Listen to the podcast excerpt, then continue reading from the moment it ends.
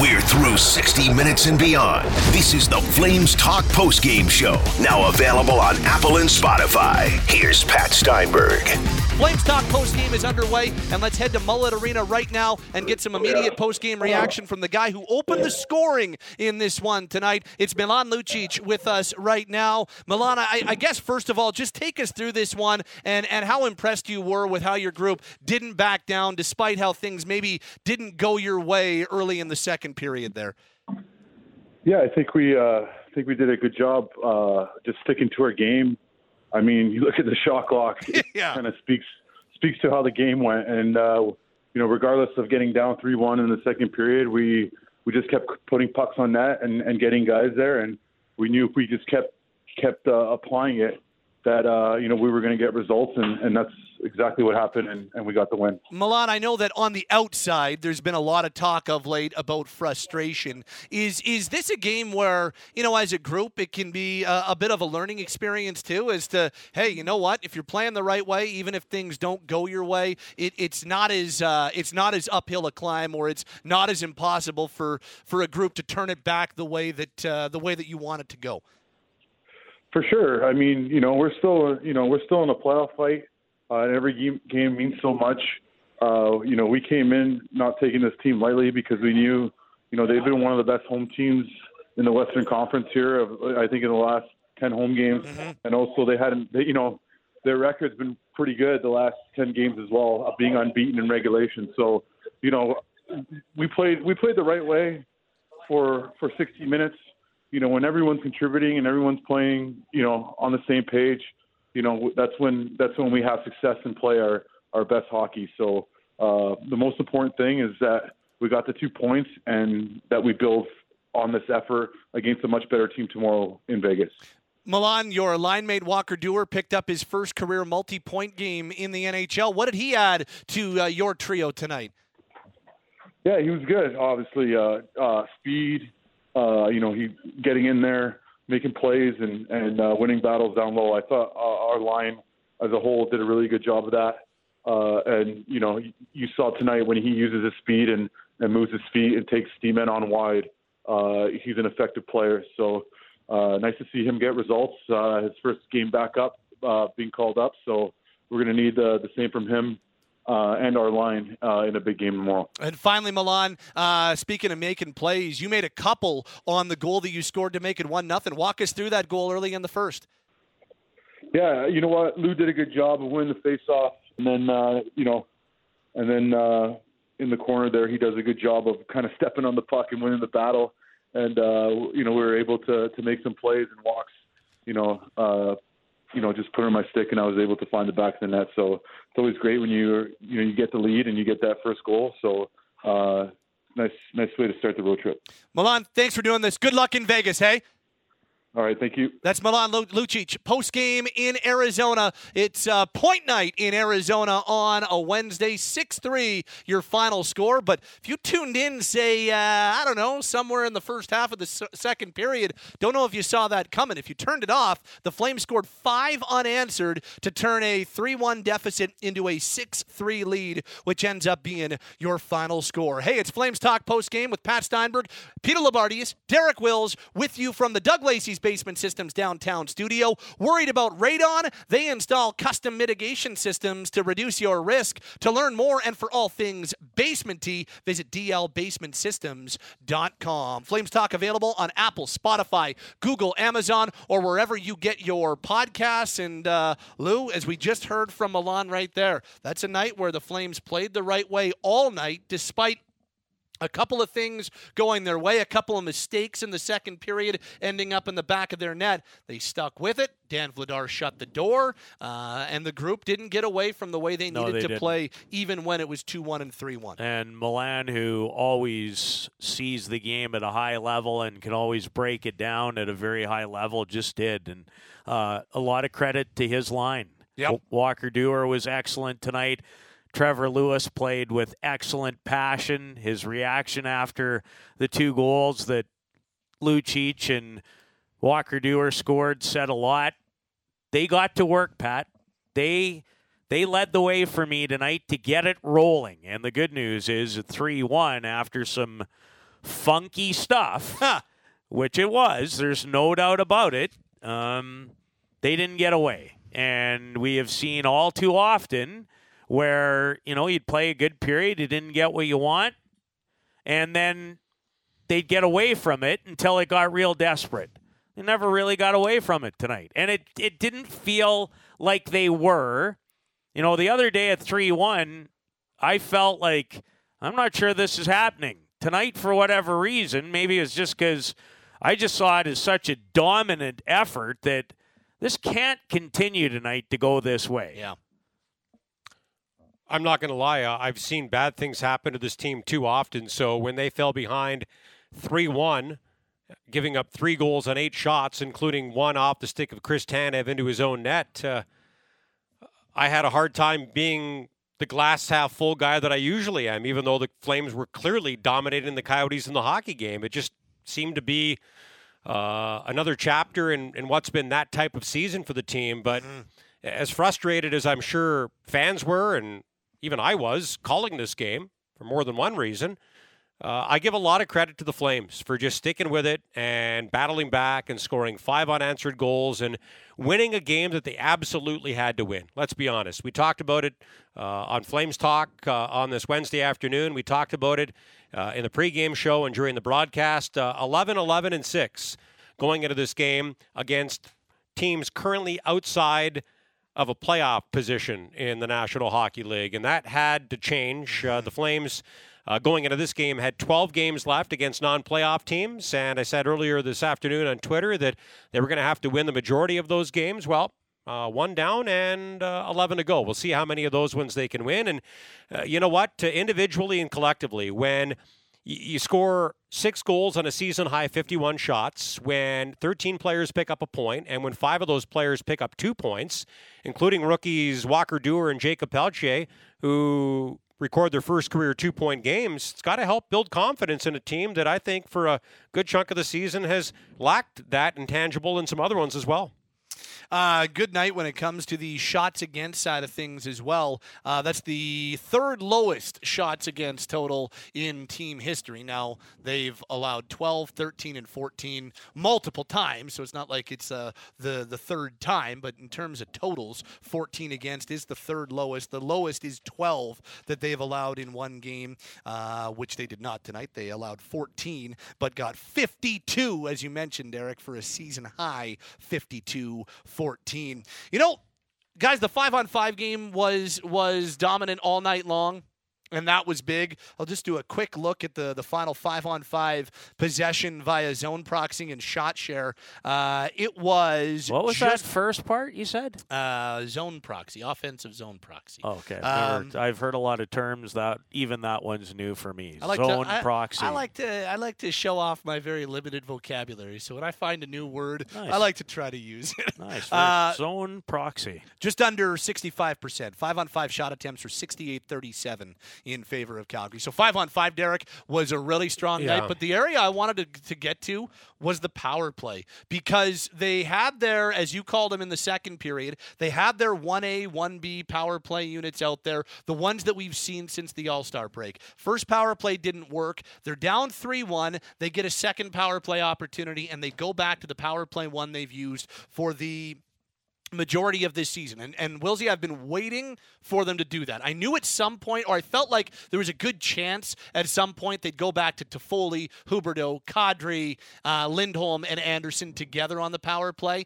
And they did. They had their six or seven game break and they went back to it, and it almost immediately cashes in with a big Lindholm goal to start the five goal rally. And they end up with three power play goals in this one tonight. I think that's a big thing for the Flames. I think it's absolutely huge, Pat. And I should have uh, mentioned that when I was uh, talking about uh, some of the big things that happened for the Flames as a team tonight. Uh, and their power play has been an Achilles heel all season. And when you mm-hmm. look at this team on paper, you, you wonder why. You wonder how and uh, it's looked good at times. It hasn't looked good at other times. Uh, they switched it up coming out of their nine day break, and after going 0 for 1 to start this game, their power play after making uh, the change from having number one and number two units to having 1A and 1B units, 4 for 23, 17.4%. And after making the change uh, in the hockey game against the Coyotes, uh, the Flames end up going three for four in the power play. And for those of you who are not good at math, that's uh, 75.0%. It's also unsustainable, but it's a good start. And something that we've uh, talked quite a bit about this season is that having success on the power play, where you're using your top offensive players, that success can bleed into the five on five game. Because if, if guys start feeling it on the PP, and building their confidence that way, they tend to be better and more dangerous five on five as well. So uh, you have to hope that for some of the Flames' top players uh, who have to feel great about how the power play went after they made the change back to uh, the one two units tonight, the old units tonight, uh, you hope that uh, leads to more success five on five as well. Guys, I don't think we can miss this point though. It was the number two unit that did the yep. majority of the damage. Yep. They scored two, and that's a different unit in recent days because of, in some regards, Jacob Pelletier being a part of it. So that unit was Pelletier, Dubé, Andrew Mangiapane, Backlund, and Hanifin. And they were very, very effective. Mm-hmm.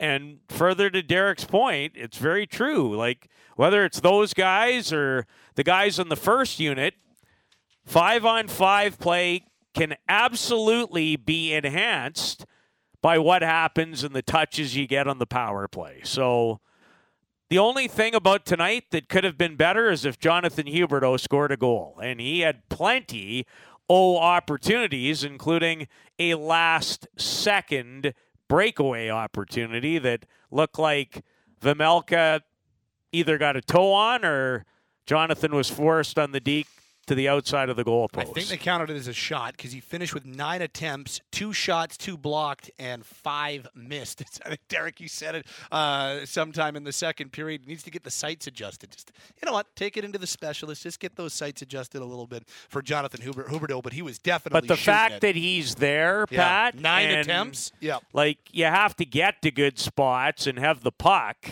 in order to get those kind of totals. So that was yep. that was good as well. Uh, our marquee matchup tonight brought to you by Country Hills Toyota. Uh, we were looking at uh, Rasmus Andersson, who played a little bit closer to his average tonight, 2103. Had the assist on. Actually, they took an assist away from him. I thought they had the. the he did have one. They added a Toffoli assist as opposed to Rasmus Andersson's assist on the power play goal. So he did have an assist, and then it was taken away from him when it's all said and done. But still looked a little bit more more offensively engaged. I thought Rasmus. Yeah, tonight. I thought so too. And you know, again, coming off of what he came off with, getting hit by a car on a scooter and being knocked out and waking up in an ambulance, scared to death.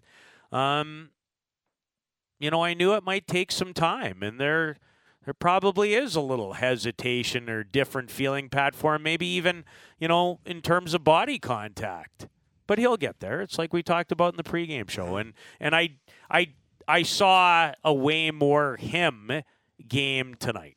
Um, let's get to tonight's save of the game, brought to you by Shane Holmes. And Dan Vladar gets the start in net. He picks up his 12th win of the season, and his save of the game comes in period number three. Flames can't keep the puck in, though. Here come the Coyotes, led by the former Flame Valimaki. Drops the right wing side. Keller We'll leave it for Gostisbehere. Weaves his way in and shoots, and Vladar makes a nice right pad kick save.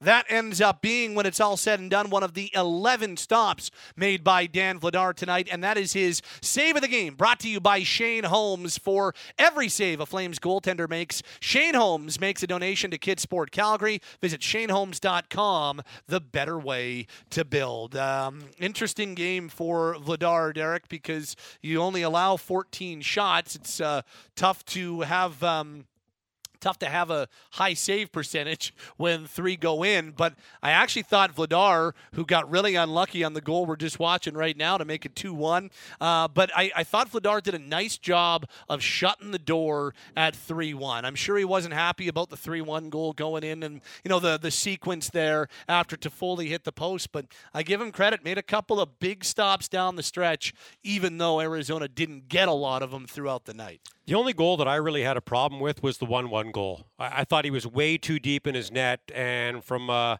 tough angle, Nick Schmaltz put the puck into the top corner, but not right into the top corner. Uh, it was probably a foot from the goalpost and a foot from the crossbar, and that's one you should have. But uh, on the Clayton Keller slash Chris Tanev goal, it's tough when your own player puts the puck in your net.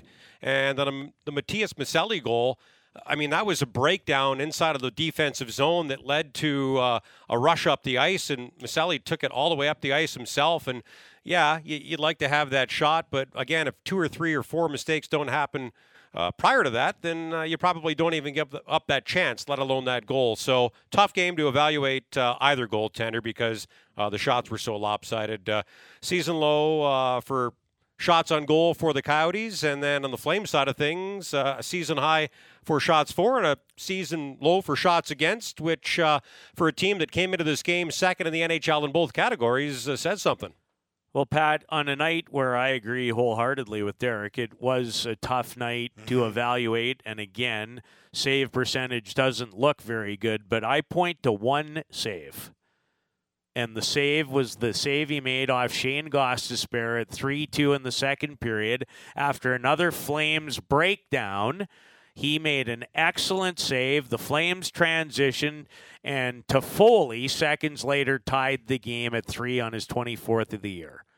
That was big, and I thought it even settled him in because I did think he was deep on the first one and I thought he gave up too much room on the Maccelli goal too, where Hanifin basically backed off. He took the passer and allowed the goalie, and that in a lot of cases is the right way to play it.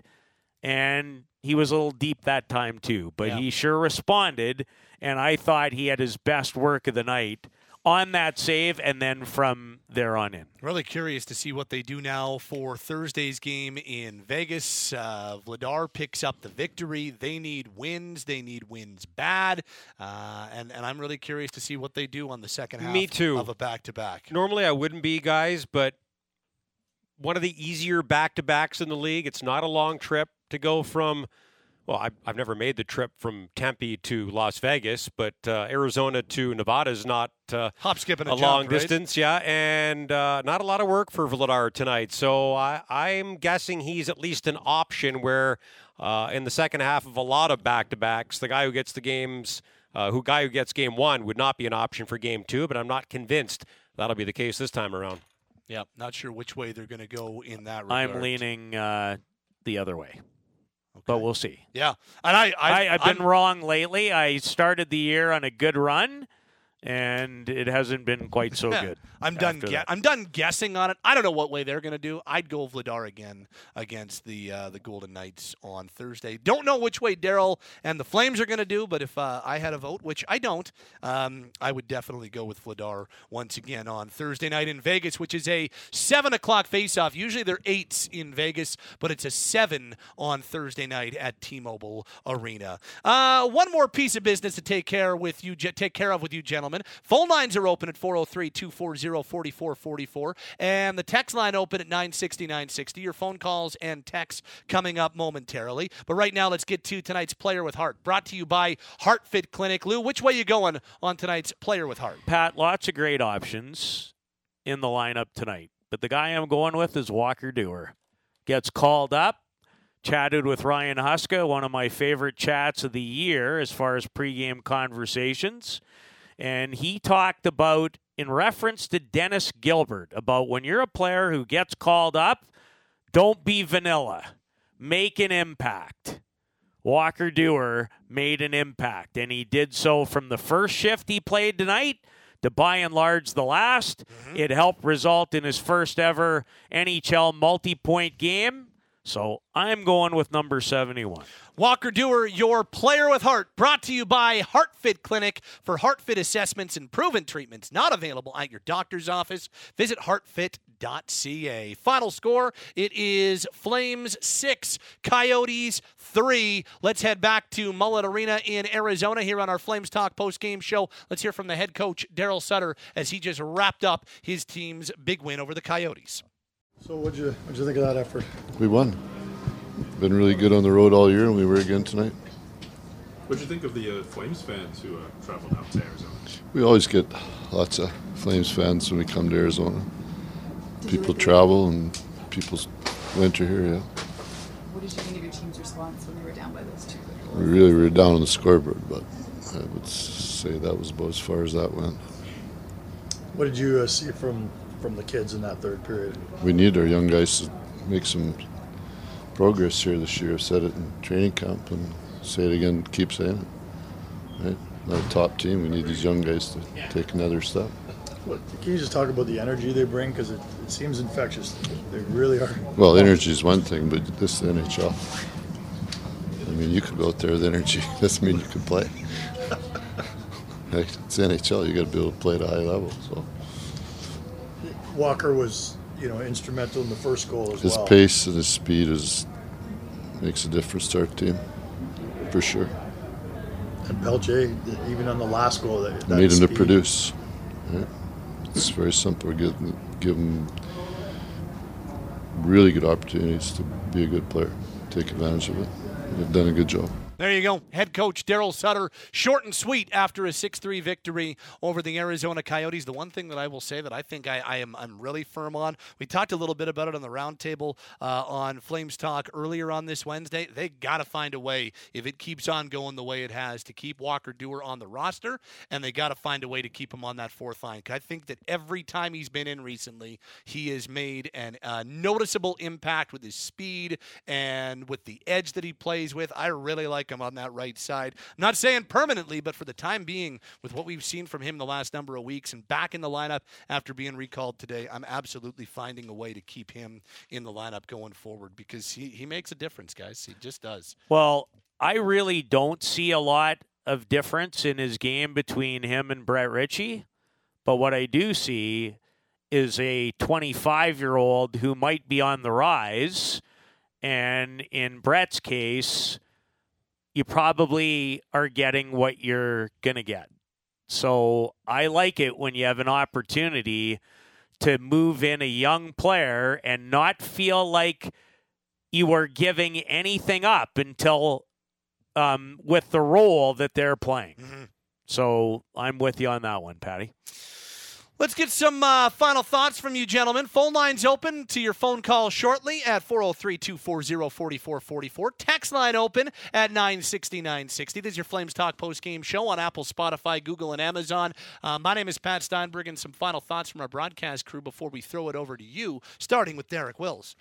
Well, it's a game the Flames had to have. We talked a lot about it today. They're 11 11 and 6 record against teams currently out of a playoff position in the NHL. That had uh, to start to improve with uh, still 12 of those games uh, as the standings uh, are today uh, remaining on the schedule. 11 now, and uh, they start with a win against the Coyotes tonight. And for those of you who are saying, okay, settle down, they just beat the Coyotes who are ahead of only the Sharks, Blackhawks, Blue Jackets, and Ducks in the standings.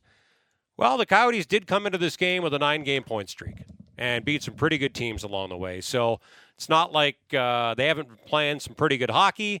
They took a 3 1 lead in this hockey game, even though they didn't deserve to have a 3 1 lead in this hockey game. And when they scored those two goals, uh, I just got to a point where I was like, is this really happening? And Clayton Keller gets credit for a goal that Chris Tanev puts into his own net. And then less than two minutes later, Tyler Toffoli absolutely wires one off the crossbar. And it leads to a rush down the ice. And Matias Maccelli beats Dan Vladar to make it 3 1. And it was three goals on eight shots for the Coyotes. I don't remember exactly how many shots the Flames had at that point in time. I think 27 or 28. And I'm just trying to wrap my head around what the heck is happening in this game and what has happened in too many games this season. And I think on my call of that 3 1 goal, I said something along the lines of someone out there has a Flames voodoo doll and a box full of pins. Well, I've been waiting for that person to run out of pins all season, and maybe it finally happened tonight. The Flames score five unanswered goals. They go three for five on the power play. Uh, season high 51 shots for, a season low 13 shots, 14 shots against. Uh, 13 guys pick up at least a point. Five guys pick up two, including a couple of rookies in Walker Duehr and Jacob Pelletier. And the Flames pick up two very important points to move to within two points of the second wildcard spot in the Western Conference. Now we see if they can pick up some much needed momentum. I think they picked up some confidence tonight, so that's a start and uh, might help them pick up some momentum.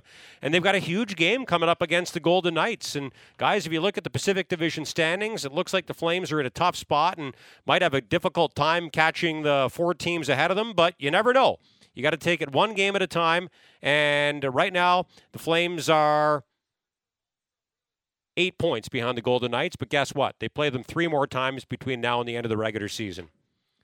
Tonight would be a good night or tomorrow night, I should say, would be a good night to get uh, your first ever win at T-Mobile Arena and build some more confidence and momentum heading into a game against the defending Stanley Cup champions to wrap up your road trip.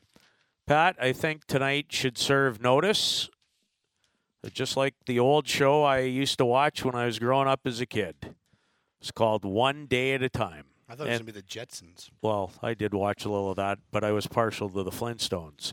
They're in a one day at a time. So right now, take what you did, clean it, and get ready for tomorrow. And my favorite part about tonight was this team has shown a lot of dips this year, ups and downs, and games where they would not have handled the game the way they did tonight.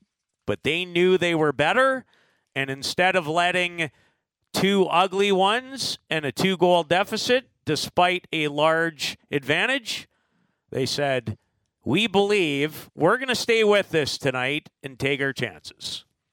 Clean the slate. Tomorrow's a new day.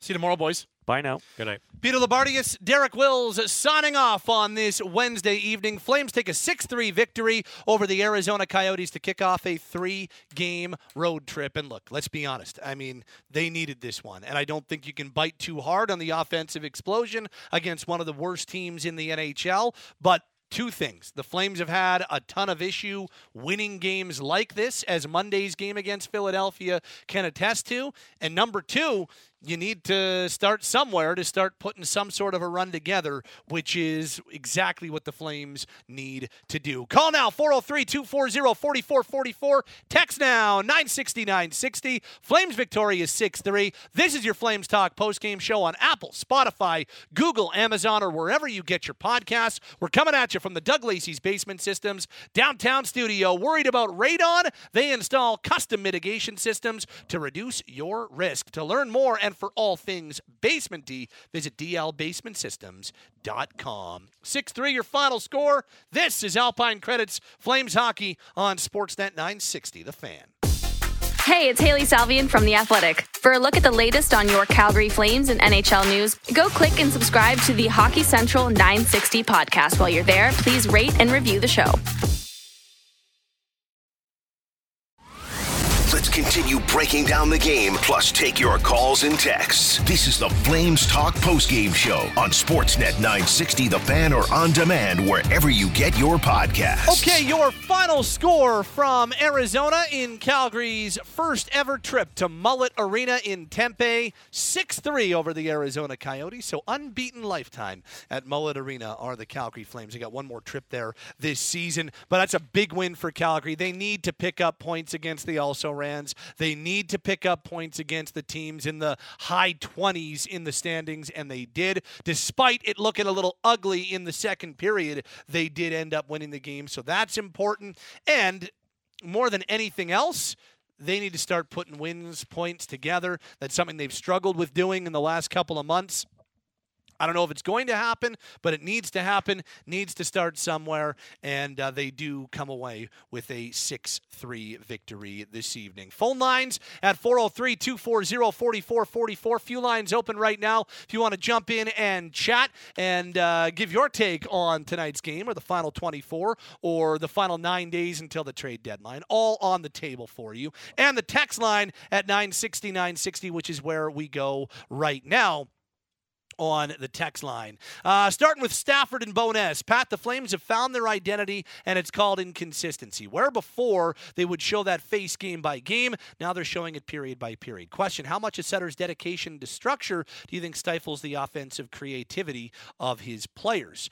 Um, I do think that the way this team plays sometimes, I don't want to say stifles offensive creativity, but makes it a little bit difficult for you know, those types of things to be on display as much, especially when you've got creative offensive players adjusting. You know what? Johnny Gaudreau didn't look super creative in his first 30 or so games with Daryl Sutter when he came in. I think I don't think Daryl st- stifled Johnny's creativity last year, and that's why I keep saying yeah, we can rag on on Jonathan Huberdeau all we want, and some of the criticism is warranted. Absolutely, he's soon to be a ten and a half million dollar player, and that comes with the territory. But I just wonder about the adjustment period and how a guy adjusts to being a creative, very gifted offensive player like Jonathan is, and how he can mesh that with the way this coach needs his team to play. I'm really curious as to how that might manifest itself in year number two next season. This says huge win tonight. I've been anxious to see Duehr back in the lineup, and he did not disappoint. Exciting to see him and Pelche put up some points. Pat, curious if it's you, do you go back to Vladar tomorrow night? All day. Uh, 100%. If it's me, I'm going back to Vladar. Um, whether or not they do, I don't know.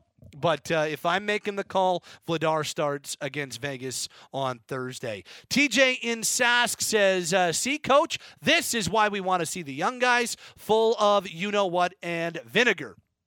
Walker Duehr looked great. Jakob Pelletier, first ever multi point game. Both guys, first ever multi point game. And uh, both of them made a big time impact in this game. Uh, I thought Duehr looked great in his return to the lineup. And uh, Pelletier scores the game winner and also with a beautiful assist on the 6 3 goal, uh, the Backlund power play goal. Uh, Patrick in Calgary says, Pat, they cleaned up tonight as they should. Let's see what they can do against the Knights on Thursday. A great, tougher challenge, second half of a back to back. This says, way to stick with it, boys. Walker, great game. Vladar, regardless of the save percentage, they have a better chance when they're not fighting out of the gate. He didn't have the best game, but a win is a win. And I'm not even suggesting when I say they should go back to Vladar, I'm not even necessarily suggesting that I thought Vladar was outstanding. I thought that he did enough to win. And certainly after 3 1, made some big stops as the game went along. I just think you've got I've been saying it you got to evaluate game by game right now. And game by game, game by game rather, if you win, you got to stay in. And they need wins right now. Vladar won. He's got to stay in. It's the same reason I didn't have a problem with them going to Markstrom against Philadelphia on Monday. Markstrom picked up the win against the Rangers, looked good in doing so. So, yes, absolutely, I thought he should have started against Philadelphia on Monday. So, Vladar wins. Doesn't matter to me if it's a back to back, next to no travel. It's not like he had a huge workload tonight. So, absolutely, I believe they should go back to Vladar. I don't know what they're going to do, but that's how I would do it. Uh, this from Jeff in Lethbridge. This team needs an infusion of contributing youth so badly, so it was nice to see both Duehr and Pelletier play so well. Huberdeau and Kadri still need to pull up their socks. I understand people wondering about Sutter's possible negative influence on this team. However, players should be able to overcome this. It was said about Scotty Bowman that he was not liked all year except for when the team was lifting the cup at the end of the year. The leadership group should be able to help this team and have success with Darryl. And the only thing that I'll say about that is that I just think sometimes the uh, an adjustment to a new demanding coach, I, I, I think it can take maybe a little bit longer than maybe we would think on the outside. It's not even an excuse. I just think it is the raw facts of things. Cody says 52 to 14. Wow, the power play finally clicked. Crisp, quick passes with clean entries into the zone. Great to see. Young Guns, Pelletier, and Duehr were difference makers, battling and injecting energy into the group, leading to the well needed two points each. Fourth line was great. Carry the momentum into Vegas, keep it simple, and play desperate. 80 should be good to go tomorrow after a 3 1 deficit. Way to battle and keep them in it. Play the hot hand, Big D. Go Flames, go. Uh, this says felt like this game is a shift in the Flames mentality, not giving up when going down three one when Arizona only had seven shots and coming back to win six three. But who knows what'll happen next time? I can never get my hopes up this season. And there have been a few times when the Flames have done this, when you know things. I, I can you know there's been a few games this year where maybe things haven't necessarily gone their way and they've been able to stick with it and come back. There's been plenty that have gone the other way as well. I don't know if this is a uh, a night where the mentality shifts or the Flames are able to build on it because we've been wondering that for 58 games now. So, do I think it's going to? I have no clue. Do they need it to happen at some point very, very soon? Yes. We'll see if they can make that happen. Sam says, Pat, glad they didn't follow a similar pattern of Jenga and crumble after falling down 3 1. Duehr was a great bolt of energy on the fourth line. Glad to see the power play connect. Now, not very many passengers tonight and they grabbed the two points they desperately needed. Now, if you are a gambling man as they head to Vegas, who starts tomorrow? I think the smart play is Vladar, but I'm betting on Black and they go Markstrom. I don't bet on goaltending choices. That's not a cop out, Sam. I just don't bet on Flames goaltending choices this year anymore. But as I said, I do think they should go with Vladar. Alex, same question. Pat, given the workload for Vladar and easy travel, would you consider going back to Dan tomorrow in Vegas? And and those are the reasons why, yes, I would. Two of them anyway. Kind of three reasons. He won, not a heavy workload, hop, skip, and a jump travel. So three check marks as to why I'd go back to number 80. Uh, Zach says Sutter talks about speed and pace with Duehr. Why is he playing Lucic and Lewis then? The younger, faster guys they have in the system need more time with the big club. They have the best AHL team. Can we start seeing more of them, please? Well, contracts play a part in it, Zach. That's number one. I don't think you should put Lewis in that conversation. Trevor Lewis has been as consistent as they come this year in his role. Lucic looked great tonight. That that line was really solid tonight, and I actually haven't minded Lucic over the last little bit. Now that he's back playing where, where I believe he's a little better slotted on the fourth line, where let's be honest, where many believe he's a little better slotted or a lot better slotted on the fourth line. So I get it you want to see young players and all that type of stuff. I think Duehr should absolutely stay with it. Absolutely. But you know what? I don't think they need to make a massive amount of changes elsewhere. Certainly, um, certainly, in my opinion, Lewis stays in. If Lewis is good to go, if he's not hurt, Lewis is an everyday player on this team. Lucic has been, I, I think, fine of late. Um, and you know what? Duehr should absolutely stay in the lineup. I fully believe that, and and I hope that he does stay in the lineup come Thursday in Vegas. Um, there you go on the text line at 960 960. Lots more on the text line as our Flames Talk post game show continues. And of course on the phone lines at 403 240 4444. Few lines open. If you want to call now, would love to hear from you on this Wednesday night. Flames win 6 3 over the Arizona Coyotes. We're coming at you from the Doug Lacey's Basement Systems downtown studio. Flames Talk post games available on Apple, Spotify, Google, Amazon, or wherever you get your podcast. So call now if you want to chat, and we kick things off on the Flames Talk post game show phone lines by saying hello to Eric. What's going on, Eric? Patty, how you doing? I'm good. How are you? Hey, I'm good. I'm good. What you think of the game tonight over about the win? Thought they played well. Thought they deserved it. Thought there were lots of uh, really strong individual performances, and you know what? Little boost of offensive confidence. No, uh, no problems there. So big win for them. They needed it, but again, it's it's time to start stringing some quality efforts together. Um, okay, yeah. I well, first of all, I completely agree, and um, I just got a couple of questions for you tonight. I'll start with the first one. Um, well, with their play over the recent um, past couple months, do you feel comfortable spending considerable assets at the deadline? If it was up to you, obviously. Generally, my answer to that question is no. There are exceptions to it, um, but for the most part, my answer is is no. What if it was? And I know it's tricky game, the hypotheticals, but yeah, you know, if if we do run into a situation where there is a player available to add to the future as well as now, and I know it is a bit of a gamble, but you know what? I'm honestly of the opinion that It, you know, Brad goes out and you know and, and, and saves the season. You know, at the beginning of the year with the trade that he made for Huberdeau and Weegar and Schwindt in a first for Tkachuk, and I think it was like a fourth. And I don't know. I just feel like this year has not gone the way we wanted it to. Obviously, I mean, goaltending's been an issue with Markstrom and the consistency and all that, and then the play of Huberdeau and among others. But uh, I guess what I'm trying to say is when you make all these different kinds of moves, and at the beginning of the year, people are talking like you are a contender. Do you think it's important to try and salvage that season with the move at the deadline? Uh, I don't think you need to throw bad money after good. I don't think that you need to double down on this season. Um, you know, I, I, I get what you're saying, and I, I, I don't think it's like I don't think it's a um, you know, first of all, I like all opinions welcome on this program, but I like I think it's a well-reasoned argument the other side of it. I just wouldn't. They've shown me nothing with 4 games to go until the deadline. They've showed me nothing that would suggest that you know, this is a team that deserves to add a player that'll cost a first round pick or a top end prospect or something like that. So I would stand pat on especially going with the high leverage assets. Now, again, I did say there are exceptions. So, like, if they're able to find a way to, like, Jakob Chychrun, okay, that's different. Yeah. Um, even Timo Meier, that's different. I don't think that they've got the assets to bring Meier or Chychrun in, honestly, uh, based on what those asking prices sound like. But if they did and they did them, okay, that's a different conversation. Or somebody like that who, you know, maybe hasn't been thrown around there in trade rumors, sure. But if it's a 29, 30 year old guy that's going to come in and, and the main reason they're bringing him in is for this year, then I'm completely against that, especially when it comes to uh, high leverage assets. And because I, I just, I, it, it seems unrealistic to think that a guy like Meier or a guy like Chychrun would be acquired by the Flames.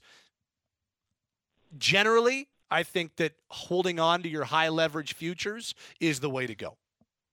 For me, I guess. And then just let me finish. day- Just let me finish to, Yeah, to address the yeah. point on on you know why uh, your your point about you know do you want to continue committing to this season? What they did in the offseason, what Brad did in the offseason wasn't just about this year. It wasn't this isn't the only year that he went out. You don't sign Huberdeau and Weegar to eight year deals. You don't sign Kadri to seven to a seven year deal if you're just focused on this year. There's more than just year this year. And throwing away first round picks on a year that I there's a decent chance doesn't come together the way we expected it to. I just think is is a really smart, pragmatic play. Yeah, I mean, it, it's definitely hard to argue against that. From I, I don't know. You don't have to agree though. Like your your your point's a valid one too. Yeah, the I'm just I not there. it, I, I guess I'm scared because you know being hurt in the past, and you can tell me if you think this is you know or, or you know a ridiculous sentiment or whatever. But like when it comes to the American players like Gaudreau and Tkachuk that have left, and obviously we're not in the room. I don't know what the conversations were like or how the negotiations went. But you know, you look like at a high end prospect, a blue chip guy like Coronato, and I, I, I, you know. I speak for a lot of fans, and I think there's at the back of everyone's mind. I well, maybe not everyone, but I feel like there's a lot of people that you know would be scared of the same thing happening, the rumors that oh, the you know Americans don't play here. So if it was me, I if I was Brad, and I'm far from an NHL qualified GM, but um, I would say that I would package Coronato, and I know we're a lot of guys with contracts are up soon, so maybe a Dubé, um, a first, and may, and I don't know what else, but I would try my hardest to get a guy like Timo Meier if I was Brad. But I don't even know if that'll get it done though. That's all. I know you're saying a core piece as well, and that's why I think there's another piece that would have to go. Maybe like uh, Like the the the ask the, the the reported ask on Chychrun is the equivalent of three first round picks. So two firsts and a former first round prospect. That's what they're looking for for Chychrun. And do you think the market warrants that kind of ask though? I don't know. And and maybe Arizona doesn't pull the trigger if if it does if they don't get what they want. Because you see guys like Ryan O'Reilly going, and then Look uh, what Ryan O'Reilly cost, though. Look what Vladimir Tarasenko cost. And now we're talking Meier and Chychrun, who are guys in their 20s. I mean, I get it, I do, and I like to think I'm a pretty rational guy, but at the same time, I mean, they are draft picks. They're not guaranteed. So, and when you have an established, you know, um, star like Timo Meier, I I don't know. I'd swing for the fences. I'm not saying that they shouldn't try. I just don't think they'll get him. Yeah, yeah. I mean, they. Pro- uh, you know what? You know what? You- You're probably you're, you're probably right. But otherwise, I wouldn't be giving away my first round picks. Yeah, I mean, I don't know. I, I don't know, and I don't know who's available right now in terms of you know the you know Sportsnet trade board or whatever. But um, I don't know. I'm I'm I'm just nervous with all the contracts coming to an end this year and next. Um, I I, just think it's like weird that you're like, I'm nervous, but I also want to give away first round picks. Yeah, I don't know if give away. Yeah, I know what you're trying to say. Yeah, I don't know if I give them away. No, I you know you know what I mean though. Not not give Yeah, away, exact- but trade exactly. away. How's that? Perfect. Well, Patty, um, I've uh, thanks for the chat tonight, and um, say hi to Ryan Pender from Eric Dixon, and uh, hope you have a great night. No, I will never do that. I have no interest in saying hi to that guy. Thank- Thanks, Eric. No problem. Have a great night. I'm sure that I'll uh, once once my dry spell is done, I'm sure that um, I will uh, imbibe with that uh, that gentleman sometime in the very near future. Uh, hey, pretty thin on the phone lines tonight. If you want to chat following a Flames 6-3 win over the Arizona Coyotes, yeesh, the phone lines are lit up after the Philly loss, and they're lit up after the Detroit loss. But you know they they beat the Coyotes 6-3. Nobody's calling. Uh, that's fine, I, and I get it. 403-240-4444 is your phone number. You do have a chance to chat right now. Won't get a busy signal if you want to call following a 6-3 win. This is your Flames Talk post-game show as we welcome George following a victory. What's up, George? Not much, Patty. How are you doing tonight? Good, man. Oh, that's good, my friend. Um, watching the game tonight, uh, and actually, uh, I've seen footage before of that Mullet Arena, but um, it's really weird watching like televised games from that arena. It's because it's so tiny and It's just so embarrassing, George. Like, let's come on. This it's the NHL, and they're playing in front of 4600 Totally people. And it's not like it's not like when the Flames came and played in front of eight thousand at the Corral when they had a new building coming. We don't even know if Arizona's going to get a new building. This is just so in, like cool. It's awesome. It's a college atmosphere, and they play lots of hip hop. And I was loving the the the soundtrack there. Um, they were playing some outstanding music there, but it's still it's a college arena. It's the NHL. Like this is this. It, it, I just I think it's so it's such a bad look for a league that's so worried and a commissioner that's so worried about perception and yet he makes the uh, he makes the exception to play in front of 4600 people in some market that he just will not let go of anyway we don't need to get into mullet arena and and I think it's cool. The atmosphere has been fun, and they've got all the sellouts. But come on, it just it's it it makes the league look silly. I think. Oh, I totally agree. To me, it's unacceptable. When I, I when I went to Arizona actually a few months back, or um, I get no in November, um, I actually met a person who's a student at that uh, university, and it's funny how like it's it's so hard to get tickets, obviously because there's limited seats, and if you're a college student, you have first dibs, and anyway, it's unacceptable. But I do miss from going to uh, watch the Flames play in in prior uh, prior games when they played at that it was called the Jobing.com Arena at the time. I don't know what it's called now, but really it's too bad that they're not in the arena because it, it was a pretty cool arena and the the the the, the Phoenix to Vegas trip is an awesome trip. Like I I recommend it to any hockey fan, especially if you're a Flames fan. If the Flames are ever on that Vegas to Arizona road trip, it's it's a really fun trip to do. It's it, driving is like four hours. It's Yeah, not- for sure. There you go, for awesome. sure. Anyway, what are we talking about tonight, George? Well, tonight we're going to talk about the youngsters, Patty, because I need something to get excited about in this uh, this letdown of a season. So um, I'm just going to fire off some really simple questions to you. The first one being is, do you think NH? Uh, sorry, do you think at this point uh, Jakob Pelletier is an everyday NHLer?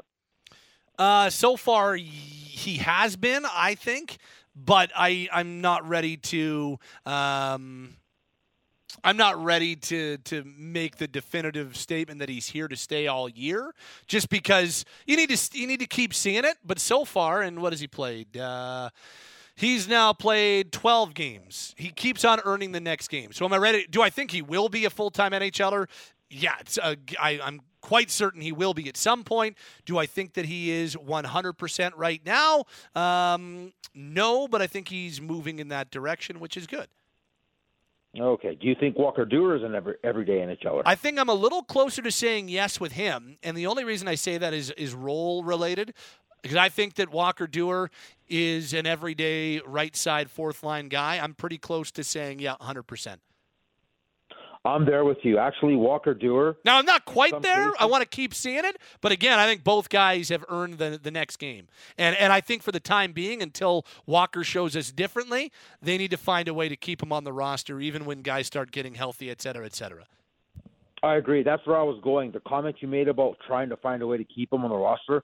Right now, I'm there because it's nothing against Brett Ritchie. Brett Ritchie has done some good things for this team this year. Don't get me wrong. Uh, but right now in that role, I think Rock Walker Duehr currently, like in the present, has been more impactful. So I'm with you 100% there. And then what have you thought of Dennis Gilbert and Flame Soak so far? Yeah, he's been good. I mean, for for what he's being asked to do, he's stayed within himself um, and and has just played like the way he can play. Uh, he played 16-40 in this game today, which is that that if you can get those type of minutes from him going forward, that's even better. But even if he's down around 12 or 13, um, if he can just give you some physicality like he has, be kind of simple and straightforward defensively in his checking game. And and one thing that you like about Gilbert's game is that uh, he does not spend a lot of time with the puck on his stick. He he gets it and he moves it and that's important too especially for a guy who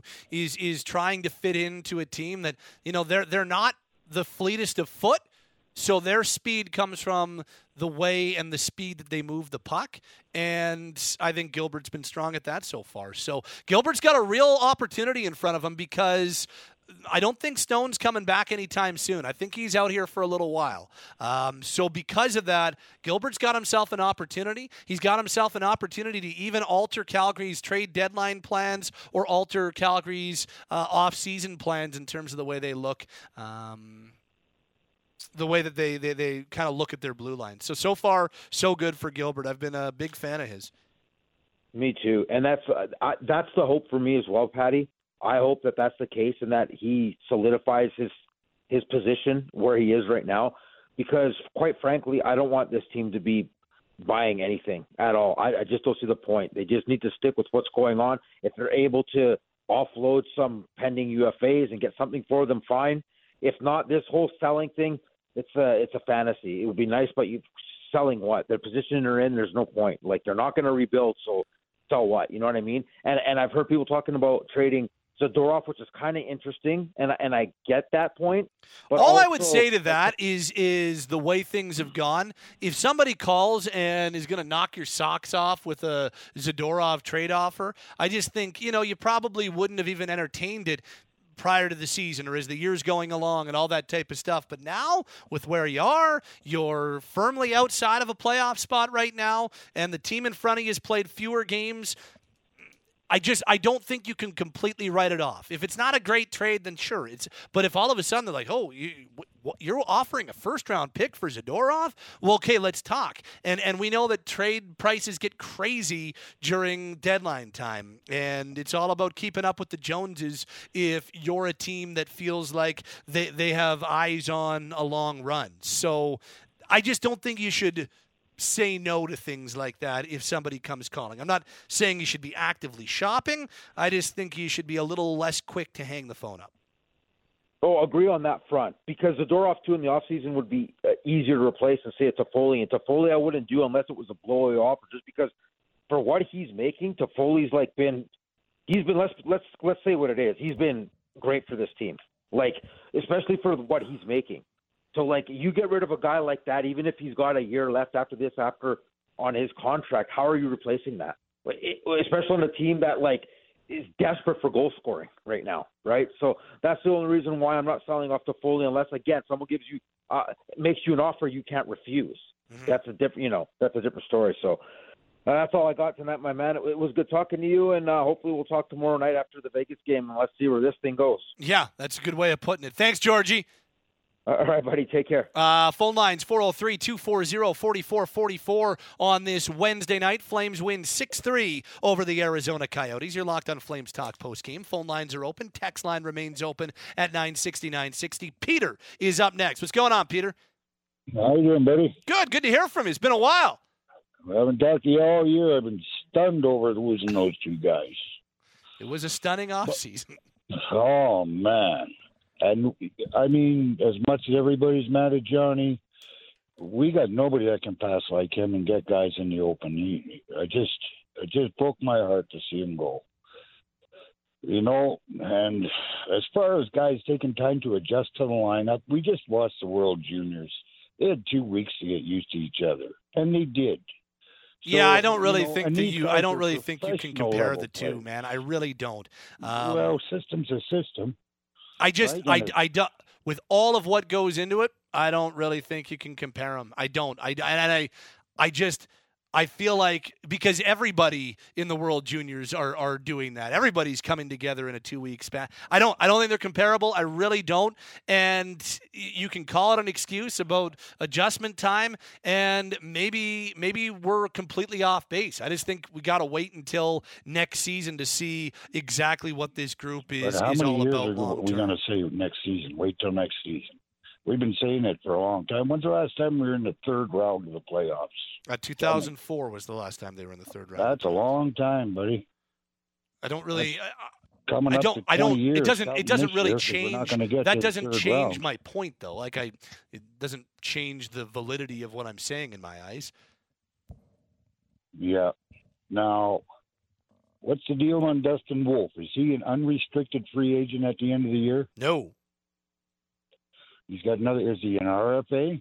Uh, they've got tons of team control on Wolf. He won't be UFA for a while. I know, but he's good enough that he feels he probably should be playing the NHL. Know there's a lot of people think the same way. He's under contract for next year, um, and then he's RFA after that. And I don't think there's any reason to be talking about bringing him up to the main group right now. Um, Well, he, goal, he's I mean- a 21 year old goaltender, and this league eats up and spits out young goaltenders, and it has done so even more in the last 10 years. It kills has, yeah. careers. So I I am all for keeping Wolf in the American League this year, most of next year. Like if there is one guy not to rush, it's Wolf. Well, yeah. Uh, the last guy I can remember that came up young at the end of a season was Ken Dryden, and that wasn't a mistake. Yeah, that was also in the 70s. No, well, uh, I'm old man. I'm not. That's not. That's not a shot at your age. I'm just saying. It's just like that's that was 40 years, 40 plus years ago. Like I, I don't know. Like it's not really a comparable thing and, for me. And I was almost 30 then, so, but, uh, but yeah, I mean, I'd hate to lose Wolf, and I mean, You're not, but they're not going to lose him, man. Like they're, they're he's under team control for years. if you can get Timo Meier for Wolf, do you trade him? Depending on what the rest of the trade looks like, sure. Well, you're going to get Wolf. You're going to get Timo Meier, but is Timo Meier? How old is he? I think he's 26. No, he's got ten good years, and I mean, we don't know that if Wolf's going to handle the the next step, you know, and he probably should. He's a good goalie. He is a great goalie. He's a great prospect. He he might be their best prospect, which is He why is I don't want them to rush him. No, no, but I mean, from how many shuttles did we last year? Eleven. What do we got this year? Zero. Zero this year. Uh, unbelievable how we could fall apart like that, and we added defensive players. Yeah. You know, in in uh, supposedly Kadri and Huberdeau, and and we we were Weegar were supposed to tighten up our D. But well, the, their by the defense is actually like in terms of the amount of chances they're giving up and that type of stuff.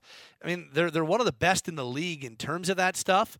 But a couple of things the the timing of their big time breakdowns has been very very suspect and they have not gotten good goaltending uh, as a group this year uh, they're they're one of the worst save percentages team save percentages in the NHL Are we ever going to see Kylington? what's that Are we ever going to see Kylington back? uh, maybe next season No, no, no, 50-50, or what's the odds? for next season. I mean, I I wouldn't even I, I, I would feel irresponsible even handicapping next season. My guess is this year is probably a write off though. Yeah, well, yeah, for sure. Kind of late now. I mean, and uh, that's we need a couple of skaters. We get. I mean, Pelche is a great skater, great skater. He's young, but I mean, we don't have guys that can fly. No, that's not the strength of this team. No, uh, no, but there's lots of teams that have guys that can fly. What's that? There's lots of teams that do have guys that can fly. Oh, for sure. I'm not saying there's not. I'm just saying that's not the strength of this team. No, no. Well, Minnesota's ahead and LA's ahead, right, for the wild card spots? Uh, it's Edmonton and Minnesota in the wild card Yeah, spots. yeah. So, and Edmonton, I think, is close to LA in points. Aren't they tied with games in hand difference? Uh, LA is ahead of Edmonton right now. Um, it goes in the Pacific. It goes Vegas 73, LA 70, Seattle, and uh, LA 71 rather, Seattle and Edmonton 70. Right. So, the closer we get to those guys, the more they're going to be on the phone. The closer we get to trade deadline, the higher the price is going to go. A couple of guys have already I made. mean, it doesn't really matter at that. Like, I don't think the prices are going to go up or down at this point. We're, eh, Well, we're I- I essentially we eight days away and- now. I hope we don't go and add another depth defenseman. We need to get somebody that can pass and get guys open for one timers. We're not getting near the one timers we got last year. I mean, Lindholm was in front of the slot all last year, and just he couldn't miss a that, and he he scored forty goals. Yeah, they had look. I mean, Pete, they had a they had the most dominant regular season line in the league last year. Um, So they don't have that this year. No, I know, and I, that's why I haven't called all year. I've been really disappointed. We've been took a big step backwards. But let's hope that something comes out of somewhere. I mean, I'd like to get Timo Meier or somebody like that, but you know, LA's looking at him, and you know, Sounds like sounds like the and, and it sounds like the teams to watch for for Meier are Carolina, New Jersey, and St. Louis. Those are the teams that sound like they're the front runners for Meier. well, St. Louis right will now. probably have money freed up to do it. But Well, they just traded hmm. O'Reilly, so they will. I Pete, know, I got so I got to move on, my friend. But it's good to hear from you. Hey. all right, I'll keep listening. We got to start winning some games. What do we need? Seventeen and eight to get to the playoffs. I, I don't know exactly what it is. If they could get, uh, they've got 28 points left on the table. Uh, sorry, 48 points left on the table. Good math. But they've got 48 games left on the table, 48 points left on the table. If they could get 30 of the next 48, between say 29 and 32 of the next 48, I think that they will be right there fighting for it Yeah. until the very end. But we'll see. Peter, I got to move on. Okay, buddy. Thanks, pal. Uh, good to hear from you again. One more call before we head back inside the Flames locker room. Phone lines are open at 403 240 4444. Text line open at 960 960. Let's hear from Travis on our Flames Talk post game following a 6 3 win over Arizona. What's up, Trav? Hey, Pat. What's up? You ready for me to drive you crazy, or? I, you know what? Whenever I see Travis and a 780 area code on my call screen, I uh, I brace myself. Yeah, you take a big drink, of, a big drink of water. oh, I, you know what? No, I I uh, I take three deep breaths and I meditate. nice. But um, yeah, like uh, so, I know everyone says don't buy, don't buy, don't buy, but imagine if we didn't get Toffoli last year, where this team would be. Toffoli's one of one of our best players all year. Absolutely, and I was all for them getting Toffoli last year. They were in a different spot, though. No, I know, but but it's not always just about this year. Like, the, Yeah, I just don't. I, I- he's one of our again, as I've said, Trav, even when you and I've gone back and forth on this, I think there are exceptions to saying don't buy, and there definitely are exceptions for me in that regard. But I just think going out and getting another guy like Toffoli, who is he was 29 he's 30 now they don't need guys they don't need more guys straddling 30 if they can get if they can go find a guy at this deadline that's 25 24 26 and, and and that can be a part of it going forward then sure i think that's a different conversation i just don't think that guy is realistic at the deadline for the flames Could I ask you on a player? And I know he's not a right shot, but he does play left wing, right wing. Um, Brock Boeser. No, I'm just kidding. Um, Pavel uh, Buchnevich. What about him? I think he plays left and right side. He's a left shot. He's I, I would be absolutely stunned if St. Louis moved him. Oh, okay, fair enough. Yeah, But I thought mean, it- if that guy was available, one's like that. That's a that's an absolutely one for me. But I don't Um, think I don't yeah. think I think St. Louis looks at him as as part of the core going forward. That's fair. Um, but yeah, no, that's just kind of a player I like. But you know, maybe there's other players that I can't think of that. Well, I mean, really, the two that. guys that are of that ilk at this deadline, at least from what the scuttlebutt is out there, the two guys are Meier and Chychrun. Yeah. And you know, if you could bring Chychrun in, he's got a low cap hit. I know you're I'd be all for that. If they could, if they could bring Chychrun in, yes, absolutely. But again, I don't know if they've got the assets to do it to beat out another team that's that's interested in him. That would be my worry. So you don't think like a Coronato, Wolf? Not if LA's offering some of their prospects. Not like I just I, I think there are other teams with better assets. That that to me is the problem. Now that can always change, but I just I, I worry about that. That's all. Yeah, that's always. Um, yeah, no, that's fair. That that's pretty normal, I think, for us. um, um, it's nice to see the young guys get in the lineup. It's you know everyone says, "Oh, Darryl never gives young guys a chance." Well, Pelletier's played 13 games.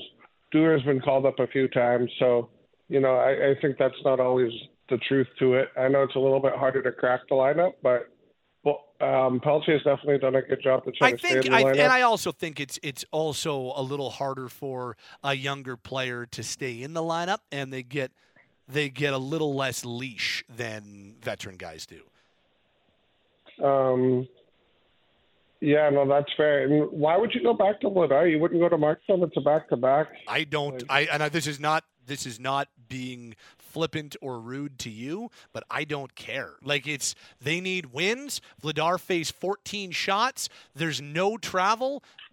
He picked up the win. To me, in my eyes, it's a no-brainer that he starts. I don't know what they're to do, but if I'm making the call, I don't even lose a wink of sleep over it.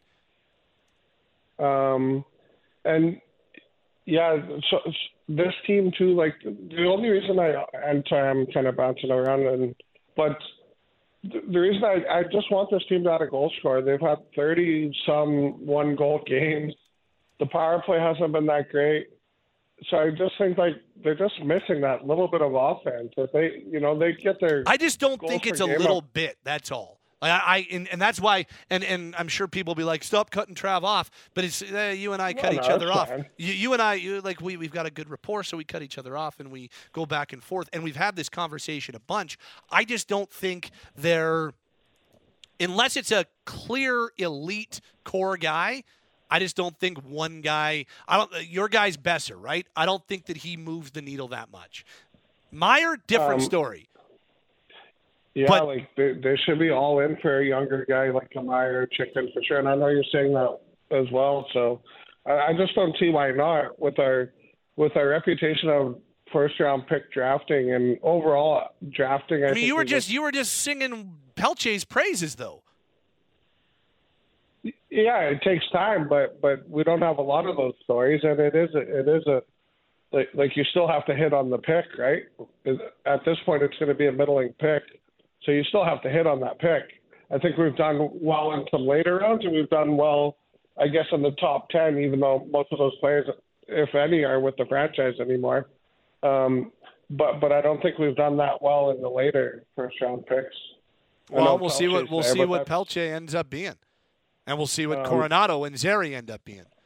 Yeah, I know that's fair. And and one last one, I'll let you go. Yeah. Um, you know, Coronato, I, I just and and obviously there's nothing to back this up, but I'd just be so scared with this franchise and American players. I get it. You know, like like we've lost Johnny, we've lost Tkachuk, Fox. Like imagine if Fox was on this team. Fox and Hamilton, like that that stack, we lost many of these players. No, they wouldn't have Lindholm or. Hanifin if if Fox. No, and- that's fair. But well, would you rather have Lindholm and Hanifin or Fox and Dougie Hamilton? Uh, you mean I I uh, it's it's kind of six and one, half dozen another. Uh, it felt like it was time. I mean, Dougie requested a trade, so it No, was. I know, I know. It was I- so it kind of it kind of is a, a li- it's it's a little bit cherry picking because once Dougie requests a trade, it kind of it kind of changes things. Yeah, it's just a shame that Fox didn't want to play for this franchise. 'cause No, and I get I get he- the apprehension on Coronato. I do know that they've made some overtures, and um, I do know that they have you know started the process and trying to get him to sign for this year. I, I believe that's happening or has happened, and, and we'll see. What do you think Coronato's ceiling is uh, as an NHLer? Is it a second line? Yeah, I think shooter, I or- think kind of like a mm, a top six scoring winger is probably what his his ceiling is. Is that what Zary would be too for this franchise? I see him as. I, I think Coronato's got maybe a little bit more high end offense. I see Zary more as a middle six, either center or winger. I see Coronato with more top six potential. Thanks, buddy. Then you're always doing a great job. Thanks, Have a good Trav. Hope, yeah. Talk soon, buddy. You didn't you didn't drive me crazy at all today. Uh, again, Trav and I eh, we go way back. We're allowed to go back and forth with one another. Uh, okay. If you're on hold, stay there. Uh, phone lines remain open at 403 240 4444. Uh, Got a few people on hold. Stay there. We'll get to you in the next few minutes. Absolutely. Texts continue to come in at 960 960. Back to the text line shortly. And call us at 403 240 4444. Got some open lines if you want to uh, avoid the busy signal. Give us a call right now. Flames win 6 3 over the Arizona Coyotes. Our Alberta made player of the game in this game, brought to you by Wild Rose Brewery, was Mikael Backlund. Pretty solid night for Backlund. Another goal for him. He played 16 17, had four shots and five attempts, one hit, one giveaway, went 7 for 15 in the faceoff dot. He was who we selected pregame as our Alberta made player of the game. The game winning goal off the stick of Jakob Pelletier. He has his first ever NHL game winner. He adds an assist later in the third period, so he has his first ever NHL multi point game. Let's hear from Jakob Pelletier post game after a big 6 3 win over Arizona. Well, congratulations, first of all. Yeah, thank you, thank you, thank you. Tell me about the the goal in the third period. Yeah, uh, you know, it was a big PP for us, and uh, I've been kind of practicing at the at the end of the practice to try to tip pucks like like backs. So uh, yeah, it was it was a good shot by uh, uh, Noah, and yeah, score. Tell me about the, the mood in this room going into that third period. That was a very important period for you guys. Yeah, I mean uh, it's it's do or die game for us. So uh, I know we have we had probably like 40 shot after like two. So uh, I think it it it was just to kind of keep uh, going and yeah.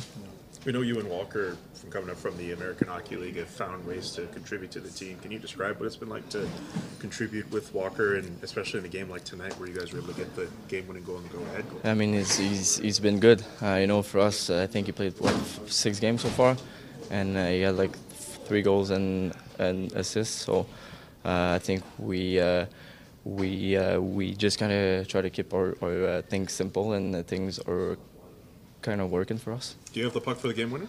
No, no, I don't. The uh, the pressure to, to produce is something your coach keeps talking about. He's saying you're here to produce and that's it, get points. Uh, you feel that pressure? It's not pressure. I mean, here, uh, if if you, you want to win, you, you have you have to score goals, right? So for me, you know, to play with with Nice and UB, uh, I think for a line, we kind of have to produce more. Uh, you know, uh, for me also, I think uh, I was that that was my 12th game tonight. I think so. Uh, yeah, it's like to be comfortable, but I think now it's time to to kind of step up and score goals. Can you describe the assist on the Mikael Backlund goal, where you hustled into the offensive zone? Yeah, I was like, uh, I think the D kind of took a step on me, and then he fall back. So I, I tried to put it to Manj, and Manj kind of uh, fan on it, and then he came back to me, and, and I saw backs on the back door, so I, I just uh, put uh, put uh, the puck there, and yeah. When you guys are out shooting a team like that and just not getting rewarded, what's the move like? How do you work through that? Well, I think in second we missed like two or three uh, g- great A's. So uh, I think Raz, you know, hit the knob, and uh, I think it's, it's just you know to keep going and, and keep sh- shooting the puck. And uh, after that, uh, I think we score like two two two kind of quick goals, and yeah. What's the mood like on the bench when you're down three one? well, I don't know. They scored like two too quick again. So uh, the boys were like, "Let's go, boys! Keep keep going!" And yeah. There you go. Jakob Pelletier's first ever NHL multi point game. He scores the game winner and adds an assist in a 6 3 win over Arizona. And right with him, uh, his buddy Walker Duehr also picks up his first NHL multi point game. A primary assist in the first period, and then a big insurance goal 25 seconds after Pelletier's game winner. Let's hear from Walker Duehr inside the locker room as well. Your thoughts on that game and the way your team battled back from, down 3 1? Um, yeah, I thought we came out uh, strong there. Uh, the first period went by pretty quick, not many whistles or anything like that. And um, uh, yeah, I thought we battled all game, and then in the third period, we kind of just took control there. There have been some close games for you guys heading into the third. What was sort of the, the mood like heading into this one, really needing these two points? Yeah, like you said, we, we knew we really needed these two points, and we had to come out.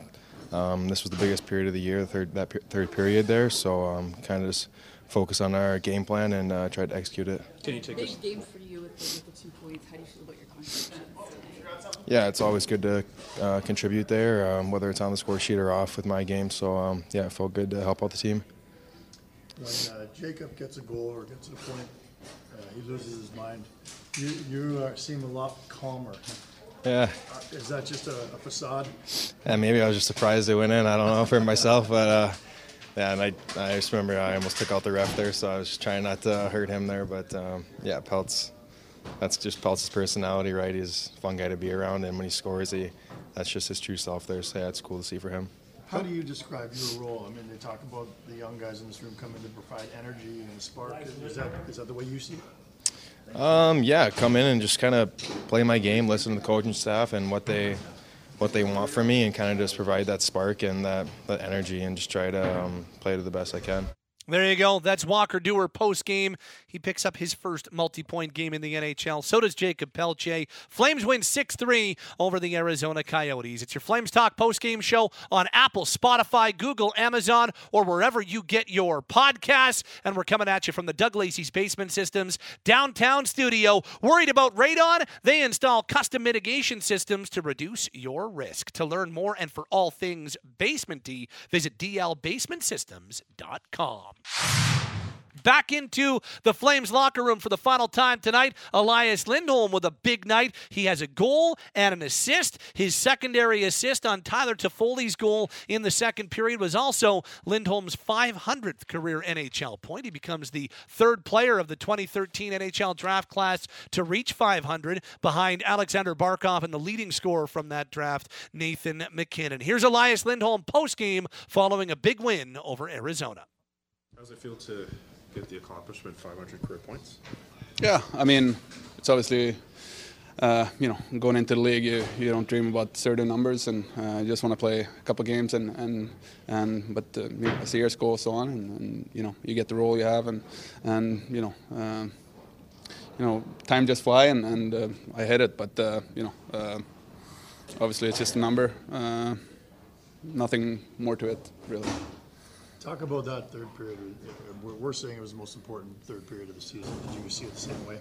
Yeah, we were talking in here before. Uh, you know, um, we said the same thing. Uh, our season is uh, on the line here, and, and you know we need uh, very important points every night, and um, and uh, you know we, we, played a solid game all game, and, and stuck with it, and, and got the result. Up until that third period, we had seen obviously you guys limit chances, get almost 40, ch- 40 chances on your own so many things that we've seen throughout this entire Flames season. Did it feel like that to you guys? Where you guys got a, pretty much a microcosm of your season in one game? yeah, yeah. Like I said, I think um, overall we had a good game. Uh, you know, even when we're down three-one, uh, you know, uh, there's some nerves going on there. Um, you're thinking a lot, and, and uh, obviously we stuck with it, and, and you know kept playing, uh, kept playing the same way, and. and sooner or later we're going to go in. You know, uh, we had a lot of chances, a lot of shots, and, and stuck with it. So uh, it was a good game. How good is? Oh, go ahead. Sorry, can you talk about what those kids brought that third period specifically? No, it was huge. I think uh, you know, obviously Peltz get a, a, piece of it there in front, and then um, uh, Walks um, made a nice move there, and uh, you know, uh, like I said. they bring a lot of energy. I thought our fourth line tonight was really good for us and brought a lot of energy, some give us some boost, and, and you know, I thought everyone contributed uh, contributed tonight. Can you describe how important it is to see guys like Pelletier and other young players in the lineup contribute? No, he's been awesome for us. You know, he's uh, he, he he brings a lot of energy. Even on the bench, he's uh, you know positive and, and stuff like that. So, you know, we like him a lot, and and uh, obviously it's good to see uh, those guys get uh, rewarded. Elias Lindholm postgame in Arizona. A couple of points for him and a 6 3 win over the Coyotes. Uh, let's head back to the text line for the final time this evening. Lots to get to at 960. 960. Here's Ethan in High River. Uh, everybody always makes such a huge deal about players scoring in their 600, 700, or 800th NHL game, but nobody's making a big deal about Tanev's goal in his 700th career game. Biased media. Um, obviously, he's joking. A little laughy face there. Uh, you know what? I'm glad to see Tanev got an assist on the Duehr goal, uh, and I'm glad to see that the Flames came back and won the game because look, when you're a defenseman who plays hard minutes like Tanev does, you're probably going to have once a year, once every two years type thing. You're going to put one into the back of your net. You're going to, it's just going to, it's it, it, was not a bad play from Tanev. It, it just was bad luck. And so, yeah, he's going to kick himself. You never want to do it. But when you're a top four defenseman playing big minutes, it is inevitable that you will put a puck into your own net. And it happens to everybody. It did tonight didn't phase the Flames. And I'm glad to see that. Uh, Ethan goes on. All seriousness, all seriousness though, uh, Tanev's a gamer. We love him and his pugs. Good to see the team pick up some much-needed points and provide some offense. And congrats to Chris Tanev for playing in his 700th NHL game tonight. Um, this from John and Cochrane. Pat, I never played the game as I grew up in another country and don't know if it's feasible, but how long would it take to teach Walker Duehr to be a defenseman? Um, no, I, I, he's he'd he'd be a forward for the rest of his career.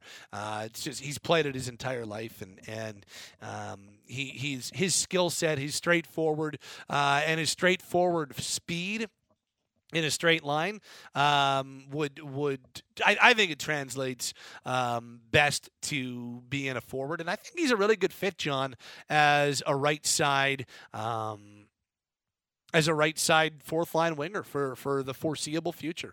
I've liked a lot of what I've seen from Walker Duehr so far. This from TJ and Strathmore. Nice to see the Flames rebound, but short lived. Three games versus Vegas, two in their rink where they have not won in. Not optimistic for obvious reasons. Vegas could be the new Anaheim mystique. Um, P.S. Wolf may be a diamond in the rough. Forget the psychological factor. Let's see him play. Stop playing doctor. I'm not playing doctor. I just don't think you rush a 21 year old goaltender to the NHL.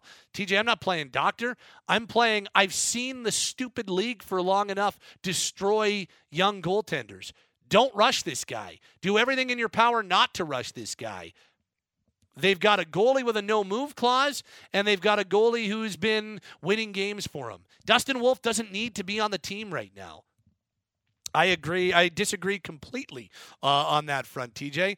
We don't need to see him play in the NHL. Keep him in the American League for as long as he needs, and then add a little bit to it. I am completely against rushing a guy like Wolf. I really am. Um, what else we got here? This from Dustin in Victoria. Pat, good game tonight. Can we have a little appreciation talk about 29? He's been unreal. He's been great of late. Agree completely. Two more points for Dylan Dubé. That talk about extending him this summer just intensifies. I would sign him to a long term deal this summer. Absolutely. Um, you know, six, seven, eight years, I'd be all over it on the Dubé front. Uh, this from Gary in Calgary. Really like Duehr's game. Where did he come from? Draft AHL. They signed Walker Duehr uh, as an undrafted free agent coming out of his time at Minnesota State. Uh, so he played four years at Minnesota State, and they signed him out of that season. Uh, he went to the Stockton Heat to finish off the bizarre bubble season. Then he played most of last year with Stockton. This year he's played 10 games in the NHL and sorry, 9 games in the NHL and 41 in the American League. That's where he came from. Signed him as an undrafted college free agent at the end of that bubble 2021 season. Uh, this says they dominated that game, Patty. Now they just need to play that way for the remaining games. Question How would you feel about selling on Coleman? I know his contract situation, and I'm a fierce supporter and defender of his game, but hear me out. Dallas is a contender, and teams win cups. By paying a first round pick for Coleman would help with the cap situation next offseason, too if I got an unreal deal for pretty much anybody on this team, like if somebody's uh, somebody's willing to give a great price and and pay a steep price for a player, I wouldn't be hanging up. That's that's how I would phrase it, especially for your guys who are kind of in and around the 30 or 30 and up range. So, would I be shopping him? No. If somebody comes calling, I wouldn't be hanging up is what I would be how I would answer that one. Um this from Chris. Fourth line got them the win tonight. First line has to be the difference maker in Vegas. Fair point. Um, this from Walshy in Strath Vegas. Sup, Pat. When Pelletier scored to put the Flames up in the third, that was the first time in weeks I've seen a Flames player show true emotion after scoring a goal. Excited and like it meant something. The older players, even tonight, look disinterested after goals, need more of that emotion. That's from Walshy. Uh, I will say that when Backlund scored his goal on Monday to make it 2 1, he uh, gave a pretty solid celebration. But yes, Pelletier, that was, uh, that was a pretty cool celly once again. Um, this says from Brad, explain to me how it takes them 50 shots, the Flames to take 50 shots to score six, and Arizona six to score three. I don't get it, and it's just not tonight's game. Um, I mean, it's two things. Number one, on why it takes a lot of shots for the Flames to score. That's just who they are. It, it takes them a lot of volume and a lot of pucks towards the net for things to go in. That is just how it's been, and I think will continue to be this season. As for Arizona, couple of breakdowns. You know the power play goal that maybe Vladar wouldn't would have liked back. One goes into their own net off a Tanev stick. Um, that was more circumstance for me than anything else, and good on the Flames to uh, stick with it. Uh, what else we got here at 960, 960? Flames winning an NHL game with a 786 save percentage is perhaps the most bizarre hockey statistic I've ever seen. That's very fair. Uh, great stuff at 960, 960. As uh, always, awesome to hear from you on the text line. And we get back to the phone lines for the final time. Four more calls before we wrap things up on our Flames Talk post game show tonight tonight. 6 3 your final score. Flames over the Coyotes. Flames Talk available on Apple, Spotify, Google, Amazon, or wherever you get your podcasts. My name is Pat Steinberg. Let's head to Gary as we get back to the phone lines right now. What's going on, Gary? Thanks for taking my call, Pat. Of course. Yeah, I just want to go over three or four things, get your opinion on them. Sure. Do you think they should put Ruzicka and Ritchie on waivers to see if somebody might claim them and help on the cap situation? Um, I don't think you have to necessarily do that right now. Uh, I don't. Th- I think it would be poor roster management to do it with Ruzicka, um, and I don't think you have to do that with with Ritchie right now. Because I think they should keep uh, Duehr Walker and Pelletier for the rest of the season. So Unless unless they start to show you otherwise, I, I mean, Yeah. I, I don't think there's any reason to be talking about sending them down. I'm with you there, Gary, and I, I, I, I think that you know keeping Pelletier on the roster makes sense. He's not waiver eligible, so if he does, neither guy, uh, Duehr or Pelletier, has to clear waivers. Um, so if if they do fall off, it's easy for them to go back to the American League. But you know what? Everything we've seen suggests they're not going to fall off, or they haven't as of yet. So keep them on the team. I'm with you there. would that mean I just that, don't think uh, you, you need to. you- You're just not in a spot right now where you have to, because of the IR situation with Stone. Uh, you don't have to go waivers anytime soon with anybody. Okay. Uh, has Vladar ever played a game in Vegas? Off the top of my head, I believe the answer to that question is no, but I'll just quickly go check for you. Okay. Because I think he should get the start. I do too. Tomorrow. I do too. Uh, because nobody's been able to win a game in Vegas, right? No goaltender. Well, no, the Flames have never won in Vegas. That, that's what I'm saying. Yeah. So I don't see why he couldn't play back to back because Markstrom's played back to back games this year, hasn't he? Yep. I believe so. Um, and by the way, no, he's uh, he has played against Vegas, but he's never In played Calgary, in. though. He's never played in Vegas. Yeah. So uh, yeah, I I'm with you. I, I'm going back to Vladar against the Golden Knights. I don't know what the Flames are going to do, but but I certainly would be. Okay. Now another thing, to get Timo Meier, would you give up the following: Dubé, Coronato, Zary, and that little guy that uh, Sutter says is too small. What's his name? Matthew Phillips. Yeah. Would you give up those four, a first and a third this year, and a second round next year for Timo Meier? Uh, I mean, I I. I I think it's a decent offer. I think you could probably. I, I think that you could probably take Phillips out of the equation.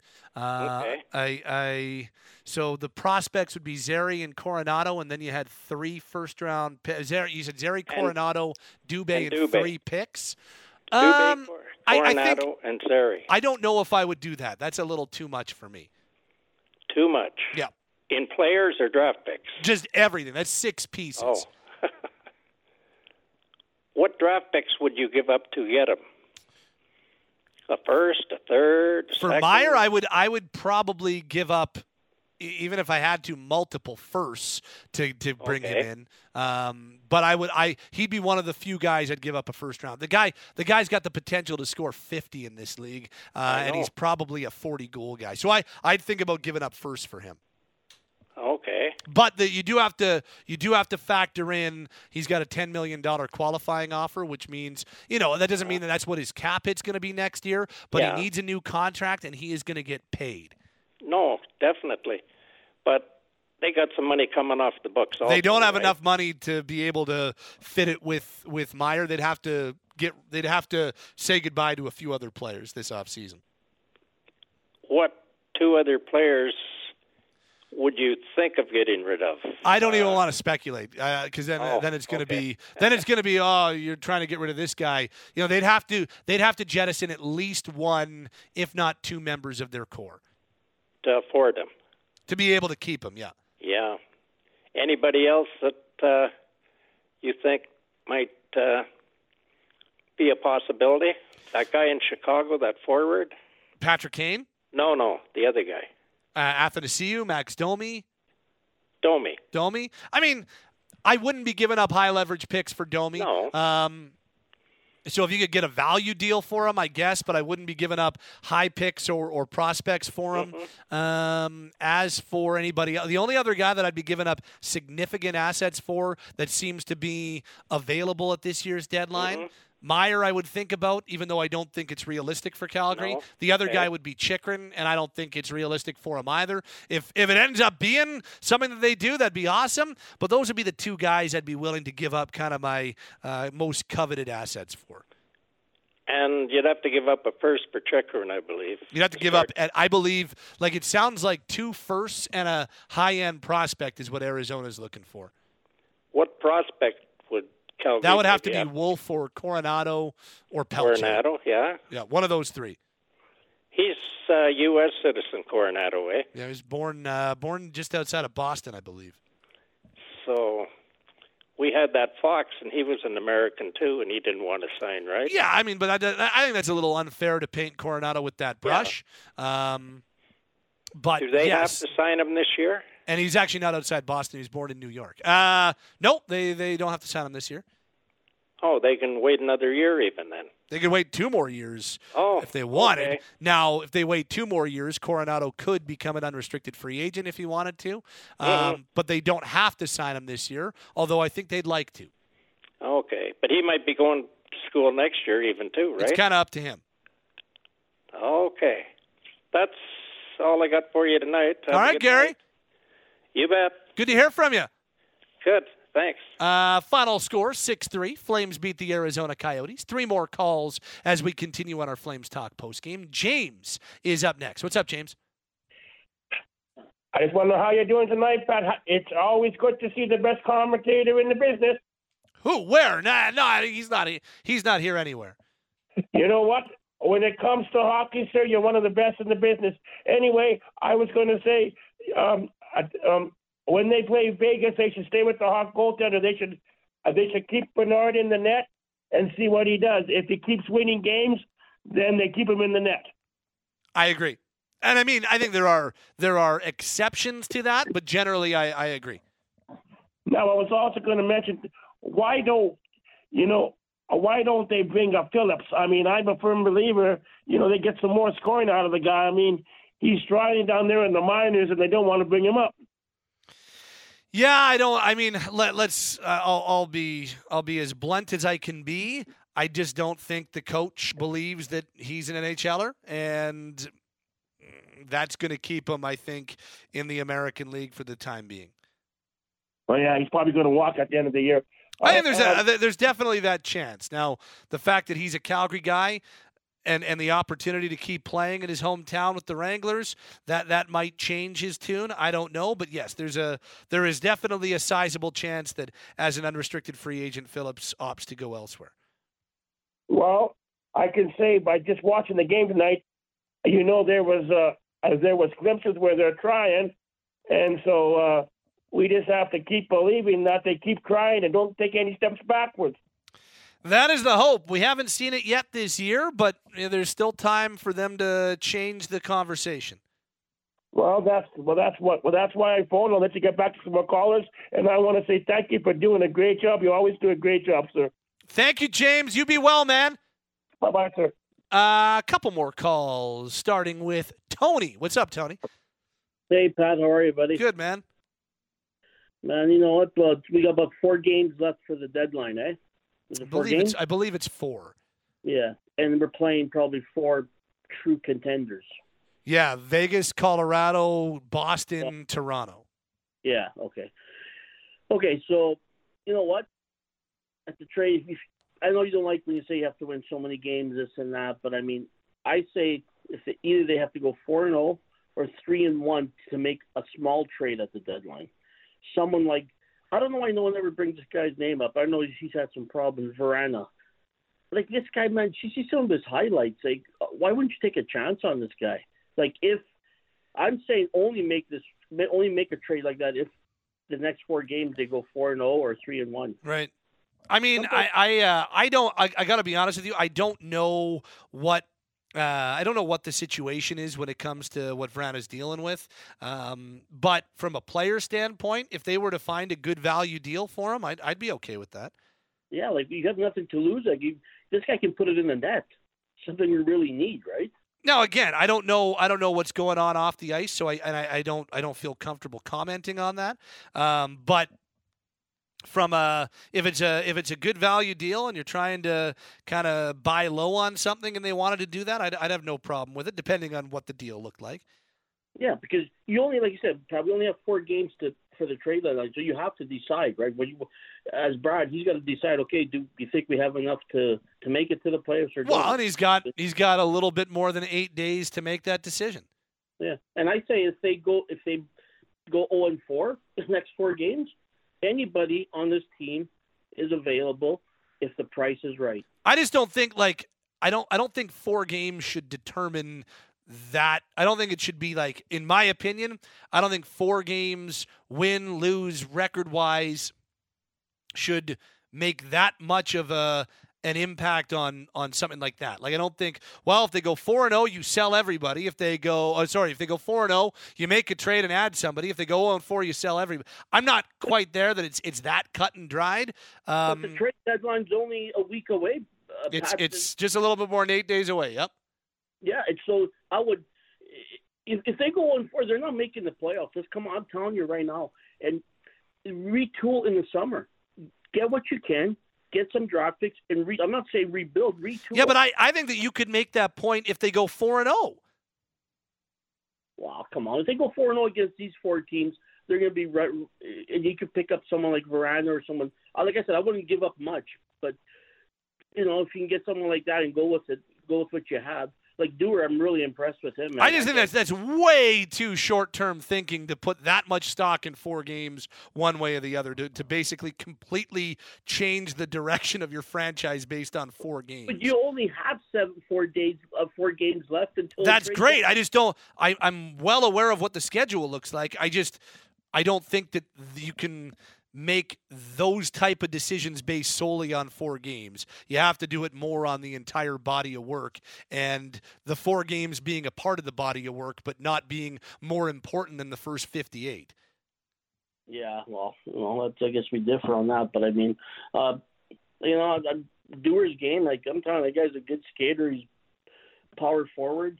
He's he, he looked actually good out there today. Yeah, he's been. I, I like. When has he not looked good this season?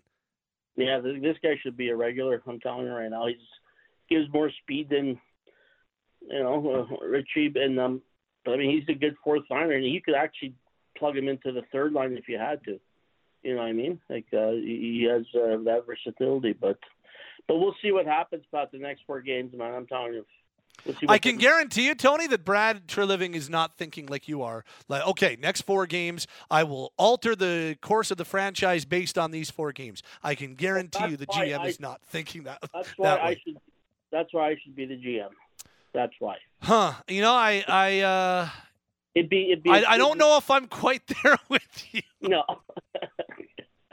we have be trading left and right, man. I don't know what the hell I would be doing, but uh, we'll see what happens in the next four games, Pat. Thanks for taking my call, buddy. Thanks, Tony. See you, buddy. Uh, last call tonight is Parsons. What's up, Pars? Hey, brother. Um, yeah, I, what was your? I'm just going to ask you quickly before I say anything. What What was your overall impression of the game? I thought the Flames were pretty dominant from start to finish. Got a little unlucky to be down 3 1, stuck with it, and then pounded the Coyotes into the sand. Like even in the second?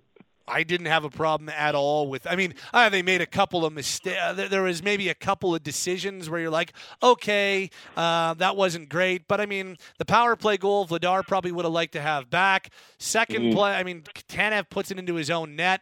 Um, third Yeah, one, Toffoli clanks it off the post on a great shot, and then they go back the other way and score. I mean, it was. I thought they were unlucky to be down three-one. Uh, they had dominated to that point. They didn't let it get them down. They came back. They tied it in short order, and then blew them out of the water in the third. So really, I didn't feel like there was any stretch of time where I thought the Flames played uh, poorly.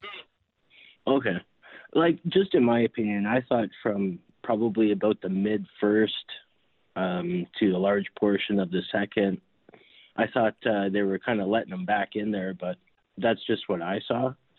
Um, a, a game like this, Pat, for me, the needle hasn't really moved for me in terms of this team making any serious acquisitions. No, me neither. I'm, I'm not. I It's kind of going back to what Tony was saying there. Like, I'm not. I'm not willing to make those. Like, uh, my my approach to the trade deadline can't change on one game, or my approach to the the organizational direction can't be based on one game or or one week. Yeah. Uh, that type of thing. So no, I I still don't believe that they should be trading away significant assets for.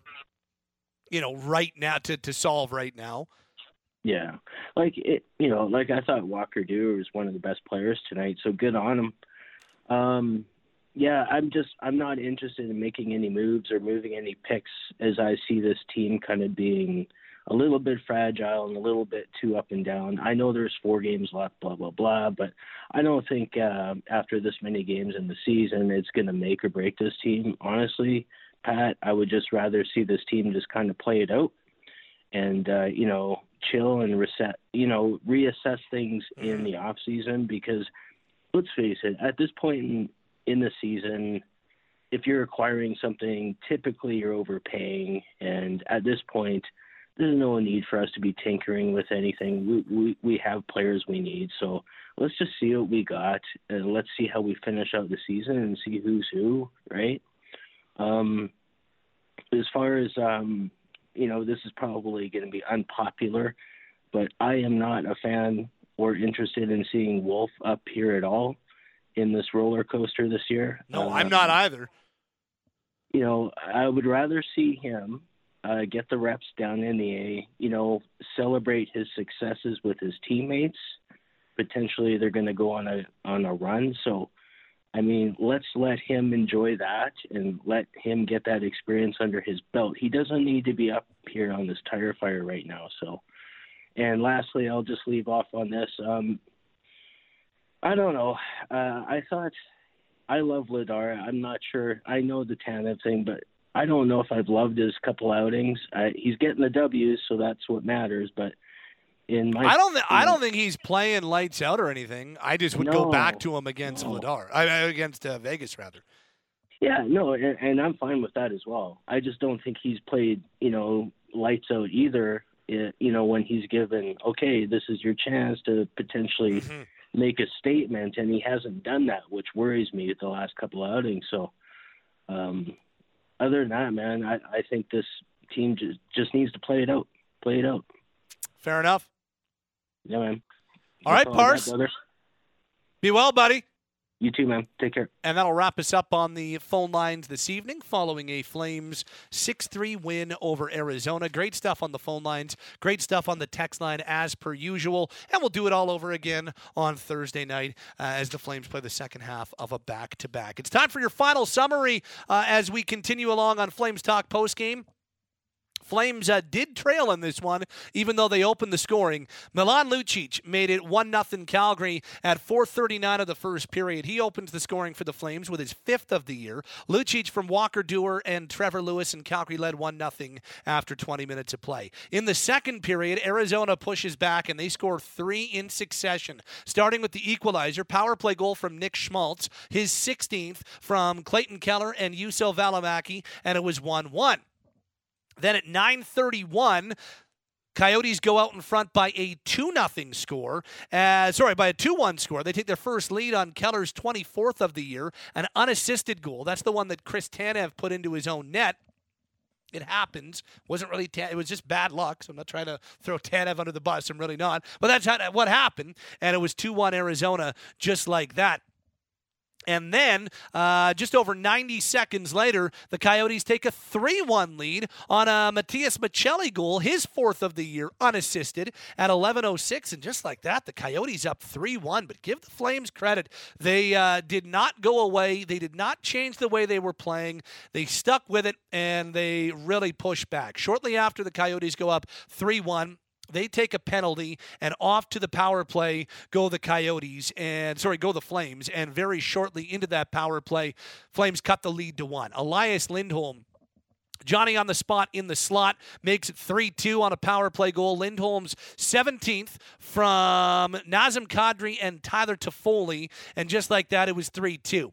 Power play goal at 12.58. Then, 62 seconds later, Toffoli ties the game for Calgary. Toffoli's 24th from Dillon Dubé and Lindholm at the 14 minute mark. We had a 3 3 tie for Lindholm. That was his 500th career NHL point, 3 3 tie after 40 minutes of play. Then in the third period, Flames take over. The eventual game winner scored on the power play. Jakob Pelletier redirects home his second of the year to make it 4-3 Flames. Pelletier from Noah Hanifin and Dubé at 452. Flames up by one. Then 25 seconds later, Walker Duehr gives him some breathing room with his third of the year. Duehr from Chris Tanev and Mackenzie Weegar at 517, and it was a 5-3 game for Calgary. One more power play goal before the end of the night. It was Mikael Backlund's 13th of the year. Beautiful pass from Jakob Pelletier. Mangiapane with the second assist to make it 6-3. Time of the goal 16:41 on the power play. 6-3 the score. Then 6-3 ends up being your final. Final shoot. Uh, final shots.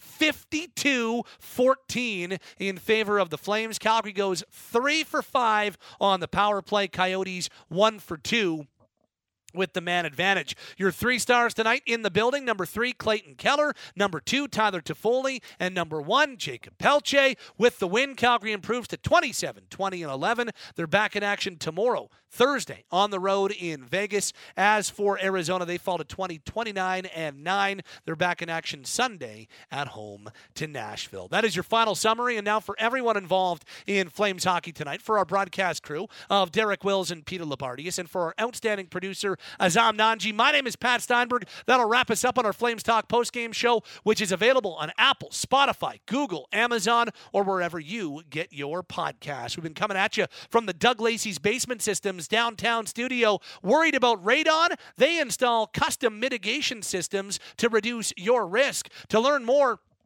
and for all things basementy, visit dlbasementsystems.com. Next up for Calgary, Thursday night in Vegas. They look for their first ever win at T-Mobile Arena. 7 o'clock face-off, which means we're on the air with your Calgary Flames warm-up at 6 o'clock. Have a wonderful rest of your Wednesday night. And uh, that's your uh, final score from Mullet Arena in Tempe. The first ever trip to Mullet Arena in Tempe. Final score Flames th- 6, Arizona 3. This has been your Flames Talk postgame show, available wherever you get your podcasts. And this has been Alpine Credits Flames Hockey on Sportsnet 960, The Fan. This is CFAC 960 AM, Calgary, Alberta, Canada. A Rogers Sports and Media radio station. Flames Radio is only on Sportsnet 960 The Fan. Thanks for listening. Sportsnet.ca slash 960 has games and times for the next Flames radio broadcast. This is a copyright broadcast. No retransmission, streaming, recording, or copying of the broadcast in any way is allowed without the permission of the Calgary Flames Hockey Club and Sportsnet 960. Calgary's home for the Flames and the National Hockey League is Sportsnet 960 The Fan.